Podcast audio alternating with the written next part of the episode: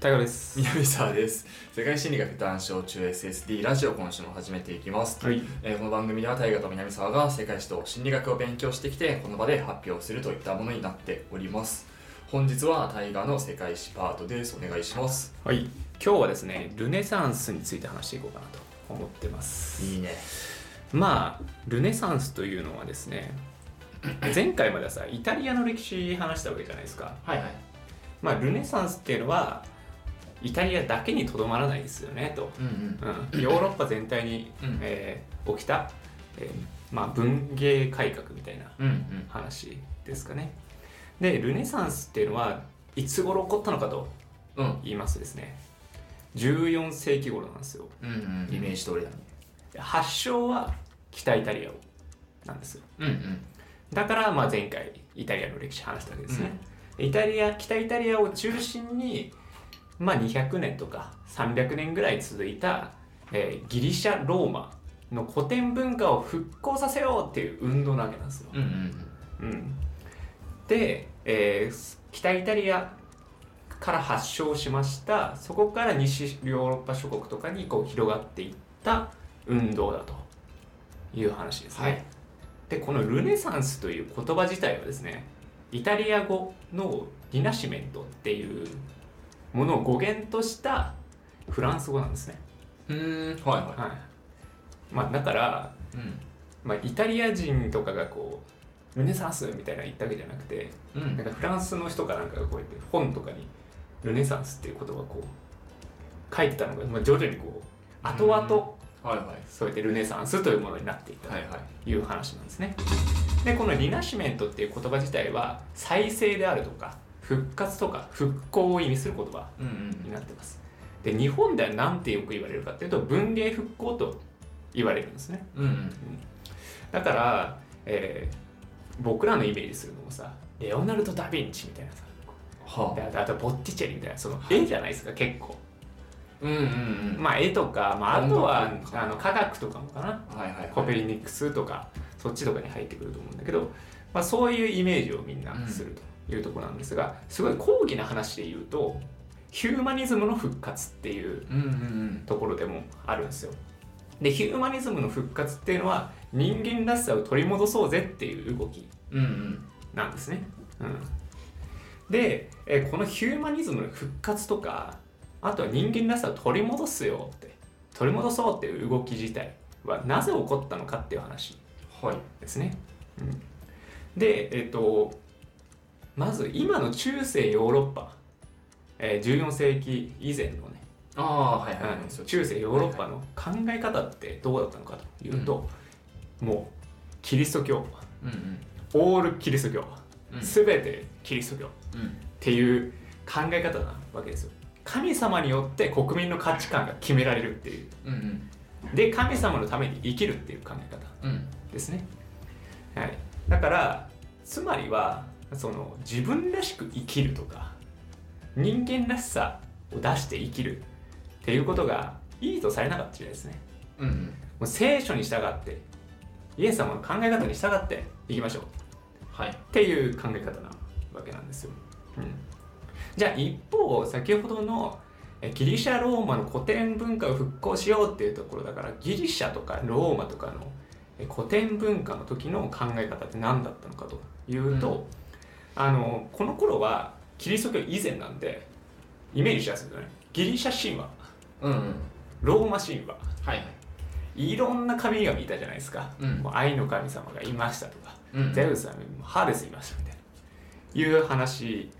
なんでさまざまな神々が存在して彼彼らはもうそれぞれ異なる性質であるとか性格とかうんいろんなストーリー持ってたわけじゃないですか、うんだから個性的で自分らしく生きるっていうことはまあ良しとされてた時代だし、うんえーさらにはあのそれを受けてだから哲学者とかもすごい出てきたじゃないですかう。んソクラテスプラトンアリストテレスももうギリシャのここら辺なんですようんだからみんなそれぞれ考え方を持って、えー生活をしていたとうんいう時代なんですよねでそこから時が経っていくとローマ帝国の時代になりうんローマ帝国が下火になっていくじゃないですか、うんうんまあ、それが何でかっていうとゲルマン民族の大度だったからうんうんですねどんどん異民族が入ってきましたよとうんいった時代ですねでその中でキリスト教が誕生しましたはいであら信じる者が救われるっていう非常に分かりやすい考え方うんで広まっていった、うんでついにはローマ帝国の国教となったうんつまり広く広がっていったというのがありまして、えーローマ帝国崩壊後もですねキリスト教っていうのは布教を強めていって、えー主にですねこのキリスト教っていうのは国のトップとかをキリスト教にどんどん回収してうんいくといったところで、まあ、それに行うことによって国民にも広がっていったというところがあるんですけれども、えーこのキリスト教っていうのはもう国の運営にとってもめちゃくちゃメリットがあったというところであの教会とかねうん各地に建てるじゃないですかうんそうなっていくと、えー政治家、まあ、皇帝とかが直接「いやここら辺の地域どうよ」って聞くのも結構大変じゃないですかだうんから教会からどんどん情報を集めるみたいな、うんここら辺の地域の情報を教えてよみたいなはいはいで教会を使ういろんなところに教会建てるってことが国の政治運営にとってもめちゃくちゃメリットがあったとうんいうところで、えーみんなキリスト教を活用したとうんいうところがありますで各国キリスト教になっていくじゃないですかうんってなっていった時にえどんどん情報がその教会に集まるつまりは各国の情報がキリスト教に集まるうんといったところがあるので各国を束ねるこの教会っていうものが権力が上がってきましたよねとうんいうところがあるんですよ、えーつまりはそのトップである教皇ですよねうん教会のトップ教皇の権力が強くなっていったとでヨーロッパの頂点に、えー教皇っていうところですねだからどんどんそのカノさの屈辱とかでさうんあの教皇破門されたらやばいよみたいなうん生きていけないみたいな状況ぐらいもうキリスト教って権威が高まっていたよとうんいうのはもう今まで散々話してきたところかなと思いますで、えー、とただそこから前話したところで言うと十字軍があってね、うんうん、エルサレム取ろうといったところで教皇がねワントップでみんなに命令してえ行くんだけど失敗するじゃないですかうんついには取れなかったとうんで莫大な経費をかけたにもかかわらず国民をみんな苦しめたにもかかわらず何も成果が得られなかったうんというところがあってあれここの教皇を信じていいんですかとうんうんいう話にもなっていくじゃないですか、はいどんなにこの信じる者が救われるっていった中で教皇を信じて、えーやってきたけど全然生活良くならないよねうんどんどん苦しくなるじゃんいっぱい人死んじゃうじゃんみたいな話うんであるとかこの頃ペストが大流行していたっほうほていうところでそれこそ信じれば救われるんじゃないんですかとううんうんいう話だけどバカバカ人死んでるという中であれキリスト教というか教皇信じていいんですかねみたいうんなうん話にえーなっていったといったところで、えー教皇を信じられないでいつか死んじゃうか分かんないですいっぱい戦争起こってるし自分もいつ死ぬか分かんないっていうところで生きてるうちに楽しみたいなっていうね、うんうん考え方もちょっと出てきたというね、はいはいえー話になってるんですけどで、えーじゃあそれだけでこの流れルネサンスの流れっていうのがこう自然とみんなに入ってきたのかっていううん話ではなくてですねはいあの自然発生的にではなくて若干こう、えー国の戦争がいっぱいありましたうんなってきた中で学者さんたちがはい逃げていくんですよはいはいで集まった先が北イタリアなんですよねうーん比較的この頃安全安全っていうか、うんあのその頃の主に主にあった戦争っていうのがあの東ローマとか、はいはあっちの方とかでね起こギリシャの方それこそねいはい起こってたで学者がこう逃げてきて近く近い北イタリうんアとか、海を渡って地中海に入ってきて北イタリアみたいなところにこう集まってきたはいでその中でギリシャとかローマとかの、えー文化っていうのをみんなに教えていったうん中でこの流れとドンパチぶちかぶつかってルネサンスっていうのが起こったと。うんうんいう話なんですよね。で、えーこのギリシャ・ローマの古典文化文化を教えていったことでこのルネサンスのヒューマニズムの復活の考え方の基礎になったはいという話なんですよ。でプラスしてこの北イタリアの地域っていうのは、えーもう一個いいことがあって、はい前回話した経済的自立ですね、うんあと東方貿易による経済的自立うんっていうところでお金がいっぱいあったうんうんというところですね。でなおかつ、えーなんか中央集権的にこうこうさ、えーお金持ち貴族だけがお金持ちみたいなわけじゃなくてさうん市民に富裕層が出てきたっていうところですね。うん、なんか前回見てたね商人とか職人のってそういうところが増えてきたので、あの結構こうフレキシブルにこの考え方自体をうんこう支援できたっていうことですね。うんうんでこっから芸術につながっていくんだけどうんあのこれまでの芸術家たちってはい誰が支援してたかというか誰が絵描いてくださいよって依頼してたかですね。うんでその人たちは主に教会だったんですよ。うんうんだろうねそう教皇が依頼して、うんえー宗教画を描くうんっていうところだったんであのかなりこう宗教的な題材が主ですよね、うん当然だから芸術の幅ってあんまり広がらなかったうんうんというところがあった中でいさっき言ったようにこう市民の富裕層が出てきて直接依頼するっていうパターンもできた、うんまあ、当然この頃っていうのは教皇もあったんだけど市民も出てきたとうんうんいったところで、えー宗教画じゃなくて肖像画でみたいな話であるとか、あーギリシャ神話の絵描いてくださいうんうんみたいなものが増えていって芸術家たちものびのびと芸術の幅を広げていったとうんいう話がありますだから芸術家もこう人間らしい個性をあふれる作品っていうのは、えーこの頃に自由に表現できるようになってきたとうんいうところなんですよねで、えーまあこの後ですね次とかであのルネサンスのあのもうちょっとこの芸術寄りの話であるとかはいはいあとはどういう人いたんだっけみたいなね、うんうん話とかもしていこうかなと思うんだけどうんこの後ルネサンス最後どうやって崩壊していくのかというかああどはう流れていくのかっていう話を最後にしていくと、えー結構ねこの辺りでもうボーンってルネサンスの盛り上がりはあるんあって各国に広がっていくんだがいうん北イタリアの地域っていうのがかなり政治あの政治的に危なくなってくる、うん何が起こってくるかっていうとイタリア戦争が起こってくる。うんうんうんフランスと神聖ローマ帝国っていうのがこぞって北イタリアイタリアをこうイタリアを舞台とした戦争っていうのがこの後起こってくる、えーその中であの北イタリアにいた富裕層たちがいるわけじゃないですか、うんパトロンですよねうんが北イタリアにいられなくなっちゃうんですよねはいだからここから追放されていくパトロンがいなくなる、うんって中であのこの芸術をこう復興していこうであるとか文化を復興していこうみたいな動きっていうのが止まっていくっうんていう話になっています、うん、だからそうなんですよね遺体そその中でこう戦争とともに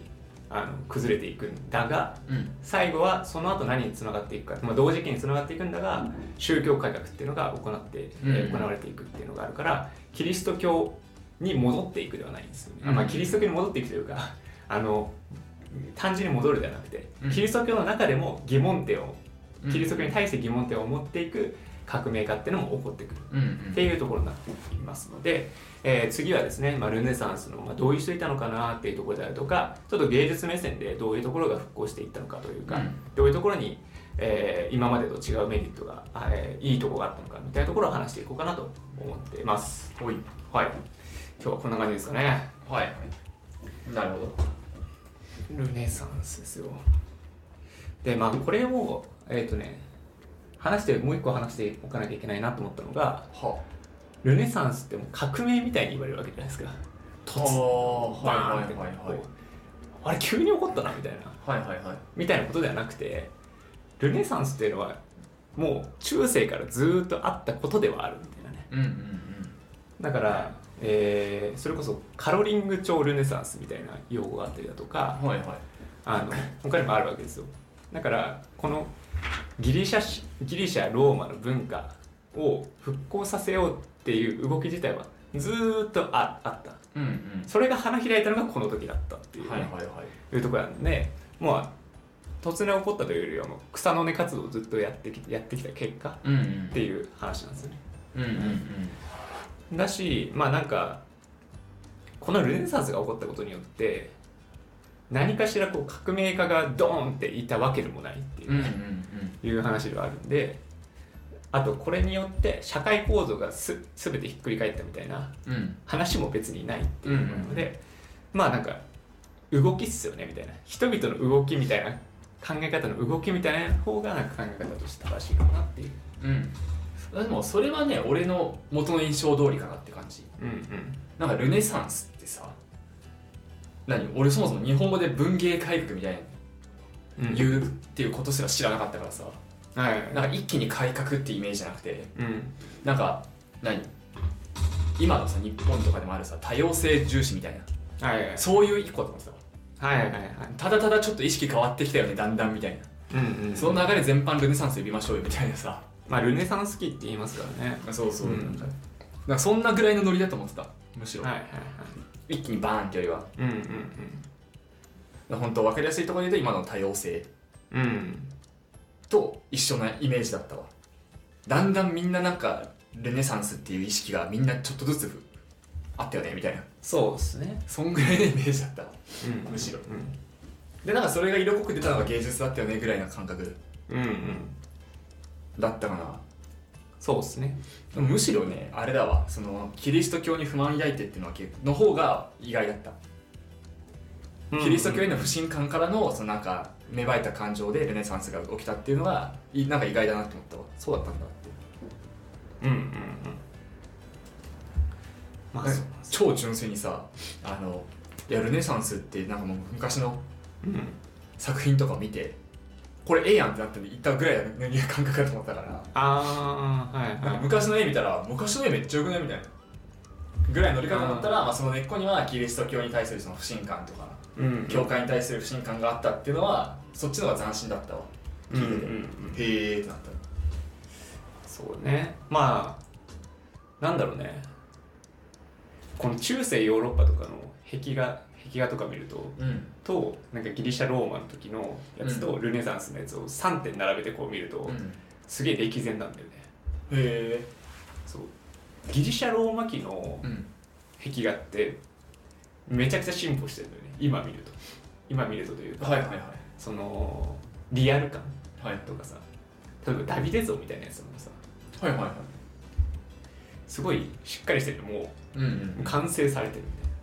みたいなで中世ヨーロッパの壁画とか見るとめちゃくちゃ平平面なんだへえもうだからこれ もう違うのよ全然3点ではいはいはいでもうそのギリシャローマのやつをもっと発展させたのがルネサンスみたいなイメージで、中抵抗みたいそうそうそうそう そう、な移り変わりをするのうん、でもう急になくなった感がすごいよねその中世ヨーロッパの時の、だからこれがまあ本当に明確に上がんないけど、うんあ一回こう、えーやっぱりゲルマン民族大移動でガーンってこう入ってきた異民族が入ってきた中でこう文化がぶっ壊されたっていう歴史も一回あって、うんうんだから芸術家のあのレベルっていうのも一回ガーンって下がったうんうんで、まあ、また教えてくれる人がこうで一方でこう東ローマ帝国っはい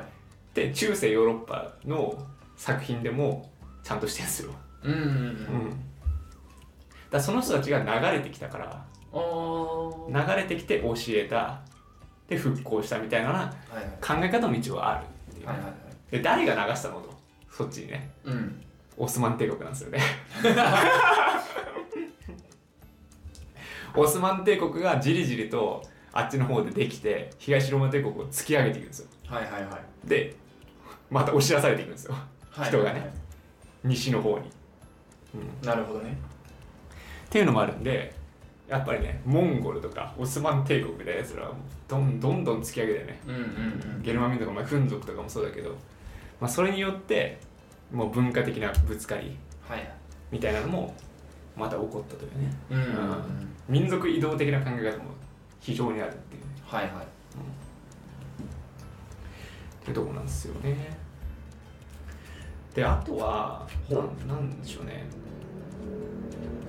あとはなんかイタリアこの最後のこの崩壊の話いやルネサンスよルネサンスのそうそうそうはあれってまあイタリアの凋落みたいな話もあってさいはイタリアの権威がどんどん下がっていく、まあ、戦争によってみたいなのもあるがいうんこの頃もうに200年とか経っていくと大航海時代になってくるんだよね、うんうんだからさこうイタリアって貿易ですごい儲かりましたね、うんみんな金ありますねっていう中だけど地中海とかでさ東あのアジアの方にこう渡って香辛料とかさ、うんそういうのさ独占契約してさ、うんそっから他のさヨーロッパに、えー流していくうんうんっていうルートをたどってたけど自分たちで行けんじゃんって話になってくるわけようんうん大航海時代で。うんうんってなってくるとイタリアを返さなくていいよね、うんみたいな話になってくると各国が独自で潤っていくうんうん時代になっていくとイタリアが経済力がまあ戦争もそうだが貿易の目線でも下がっていく、うんっうんてなっていく中で、うん、この北イタリアを中心としたルネサンスっていうのがなくなっていくはいはい話なんですよね、まあ、文化の浸透ともいるがっていう話ね、うん経済的にもそうなんですよね当時のイタリアに今のアメリカぐらいの力があればうん押さえつけられるのにねそうなんですよねうち返せないとかふざけんなっつってアメリカ得意なやつだけどそういうことはできるのにねまあ力がなあんまりなかったのかなイタリアにそこまでのダブルパンチだよね、うんその教会っていうさああまあそうだねでかいのがあったがでももうイタリアって難しい地域だよなって思うけどあー難しいねあの場所はねだからそれがこううまい噛み合いでうまくいってたのがうんどっちもこうギュンって下がっちゃうとそれはそれで難しいよねっていう、さっきのさえ途中で話あったけどイタリア戦争とかもさうんイタリアが戦争したわけじゃないじゃんそう イタリアが舞台なだけでさそうそうあれああいう地域だからかわいそうだよねそう双方からすごく下がってそうたっそうてそうそいううところだかぶらつかり合う地域だから、うんしょうがないそのオスマンとかローマ帝国とかの、うんい位置関係がフランスとかねそうそうそうよろしくないよねうんちょっとかわいそうな位置にはいるわな確かそうそう私なんかねこう次話そうと思うんだけど、にうんすごいなんかもう大貴族みたいなさうん出てくるわけよ富裕層がうん出てくるけどあのやっぱりその戦争によっていろいろこうももむもみした結果うんいろんな芸術品が燃やされたりとかしちゃってるわけよだかうんら今残ってるやつは奇跡的だけど、うんうんその中でせっかく育ってきたものっていうのをいややっぱりもともとのキリスト教に戻そうぜみたいな動きもやっぱり起こっちゃって、贅沢品燃やそうみたいなまあまあまあ贅沢品贅沢品全部壊そうみたいなうね、んいうのがこう極度的に一瞬起こったりとかして、うんパーンってなってうんあの中にはえーのがまあ自分がかあの芸術家の中ではじゃあ国内に逃げようっていう人はいたけど、うんあのそのままこう国内に残った人っていうのはそこにこう圧力を加えられてうんとか、まあ、その人自身がどう考えたか分かんないけど普通にその考え方で感銘を受けちゃってみたいなうん話で、うん配信してそうそう改心しちゃって、うんう作品自体の作風自体に影響を及ぼすみうたんいな、あれすごいおとなしい作品になっちゃったなみたいうんうんなとかもう極度的にあいなくなったとか発注が教皇しかいないみたいな、うんうん宗教がしあれあんなにギリシャ神話の綺麗な絵描いてたのに晩でめちゃくちゃ宗教画でうんうんしかも暗いなみたいうんうんな、うん、みたいなこともあったりとかねはいするわけなんでこれ難しいですよねまあまあありがちよねうん、だからやっぱりこうもともとのこの動きがある中であのなんだろうな教皇自体もうんキリスト教の権威が若干下がったとしても教皇のさ権威っていうのはある程度めちゃくちゃ高いわけじゃん、うん下がったとしてもね中であのただ堕落していくわけですよ、うんなぜならばその後宗教改革があるっていうことで分かる通り、うんどんどんどんどん堕落していくわけです、うんそうだから教皇っていう立ち位置もあの結構世俗化したっていうのもちょっとあって、その例えば大貴族の人があの何かしらのこう策略を練って教皇になったりだとか、はいはいはいうん、したりとかしたする中であの宗教がもう若干やっぱ緩いわけですよ。うん緩くなってきたからあのここのルネサンス期の芸術の中の宗教がえキリスト教の壁画とかもいいものが多いああなるほどねそうそうただもともとはうんキリスト教なんで偶像する通愛なわけなんでうんうん絵も NG なわけなんですよはいはいはいただもともと話した通りゲルマン民族に広めなきゃいけないよねみたいなね、わもう文字わかんないんだったら何かで伝えなきゃいけないよねっていうことで絵を描いたりだとかしていたわけなんでもともとはそんな自由性を持っちゃいけないわけですようんうんちゃんと聖書に基づいた絵を描かなきゃいけないっていうのがあるから、そのいやここちょっとちゃうよねみたいなうんちゃうよねみたいなのがあったからやっぱ暗くなっちゃうんだよどうしてもね、はいはいはうい、ん、ただルネサンスが緩いからそこもうちょっと自由にうーんなるほどねそうだからなんかダ・ヴィンチとかのさこう絵とかもさここちゃうくないみたいなのあるんだよねへあるとかあのあの言われたりとかの実際してたらしくてうん分かりにくいとはいなんか暗喩みたいなことしてるわけようんはえこれ誰みたいないはいよーくよく考えたらあれなんだけどみんなに分かるようにしなきゃいけないのが宗教かなうんうんうんもともとは多分ダメだったんだよねっていう、はいはいこの頃だったから許されたみたいなねはいはいいう話もあるんですようーんだから宗教とはやっぱ密接に関わりありますよねみたいなねまあまあまあ芸術と芸術と宗教はね切っても切り離せないっていうのはうんあれが結構あるそうヨーロッパの方ではうんありがちな例だよねうんだからこう、まあ、南さんがさっき言ってたように、うんそのキリスト教だけでこの落ちただけで南さんが怒ったわけではないって話だよね、ううん一因であってっていんうはいはい話なんですよね、ルネサンスってねねなんかもう宗教と絵画は結構ね宗教と絵画っていうか、まあ、政治と絵画とかもねよく話題になるじゃないうんうんうんなんで美術品あんな高いのみたいなはいはいはい2億も3億もするのおかしくないみたいなうんうん言ったらまあそこには金が絡んで宗教が絡んでみたいうんうんうんうなん話もあるから、まあ、その辺はまあ確かに絡みは昔からあるのかっていうねそうですねうんまあ宗教がねなんか絵のこの頃の絵の解説とか見てもようわからんわこの絵はこういうのが散りばめられててみたいなそうそうそうそう真ん中にこいつがいてこいつはこの神でここにいるのはこの神で、こういう図になってますよね、 うん、こういう流れでなんか愛の図ができてますみたいなさ本当みたいな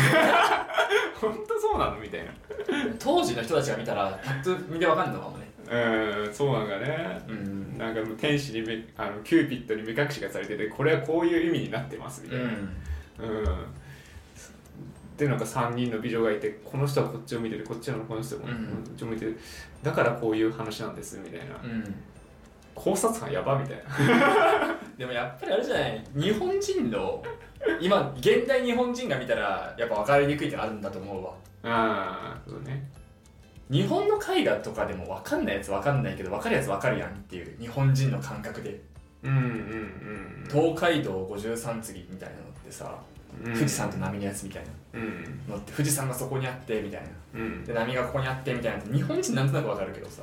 うん海外の人は分かんない人多いんだろうなって思うしまあだからしキリキリスト教を理解していればそうそうそうそうそうギリシャ神話を理解していればそうそうそうっていう話そうそう、うんもっと分かりやすいっていうか解説なんかなくてもそうねこういうことかっつってうんうんうんうん